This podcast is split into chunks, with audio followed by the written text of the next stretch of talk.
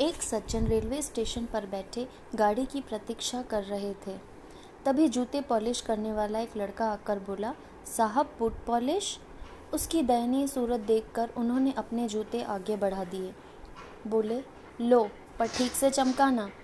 लड़के ने काम तो शुरू किया, परंतु अन्य पॉलिश वालों की तरह उसमें स्फूर्ति नहीं थी। वे बोले, कैसे ढीले ढीले काम करते हो? जल्दी जल्दी हाथ चलाओ। वह लड़का मौन रहा। इतने में दूसरा लड़का आया। उसने इस लड़के को तुरंत अलग कर दिया और स्वयं फटाफट काम में जुट गया।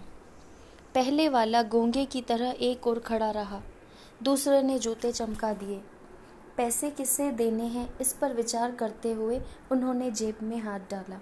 उन्हें लगा कि अब इन दोनों में पैसों के लिए झगड़ा या मारपीट होगी। फिर उन्होंने सोचा, जिसने काम किया है उसे ही दाम मिलना चाहिए। इसलिए उन्होंने बाद में आने वाले लड़के को पैसे दे दिए। उसने पैसे ले तो लिए, परंतु पहले वाले लड़के की हथेली पर रख दिए। प्रेम से उसकी पीठ थपथपाई और चल दिया। वह आदमी विस्मित नेत्रों से देखता रहा। उसने लड़के को तुरंत वापस बुलाया और पूछा, यह क्या चक्कर है? लड़का बोला, साहब, यह तीन महीने पहले चलती ट्रेन से गिर गया था। हाथ पैर में बहुत चोटें आई थी। ईश्वर की कृपा से बेचारा बच गया। नहीं तो इसकी वृद्ध माँ और पाँच बहनों का क्या होता? फिर थोड़ा रुक कर वह बोला, साहब, यहाँ जूते पॉलिश करने वालों का हमारा जूत है और उसमें एक देवता जैसे हम सबके प्यारे चाचा जी हैं, जिन्हें हम सत्संगी चाचा जी कह के पुकारते हैं। वे सत्संग में जाते हैं और हमें भी सत्संग की बातें बताते रहते हैं। उन्होंने सुझाव रखा कि, साथियों, अब यह पहले की तरह स्फूर्ति से काम नहीं कर सकता तो क्या हुआ?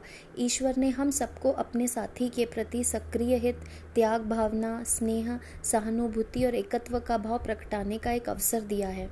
जैसे पीठ, पेट, चेहरा, हाथ, पैर भिन्न भिन्न दिखते हुए भी हैं, एक ही शरीर के अंग, ऐसे ही हम सभी शरीर से भिन्न भिन्न दिखते हुए भी हैं, एक ही आत्मा के।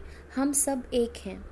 स्टेशन पर रहने वाले हम सब साथियों ने मिलकर तय किया कि हम अपनी एक जोड़ी जूते पॉलिश करने की आय प्रतिदिन इसे दिया करेंगे और ज़रूरत पड़ने पर इसके काम में सहायता भी करेंगे।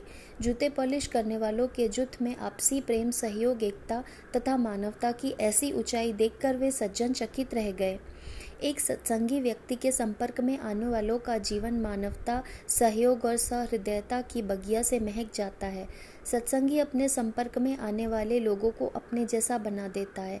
हमें भी बुरी संगत वालों से नहीं, बल्कि अच्छी संगत वालों से ही मित्रता करनी चाहिए। जो प्राप्त है, पर्याप्त है। सदा खुश रहिए।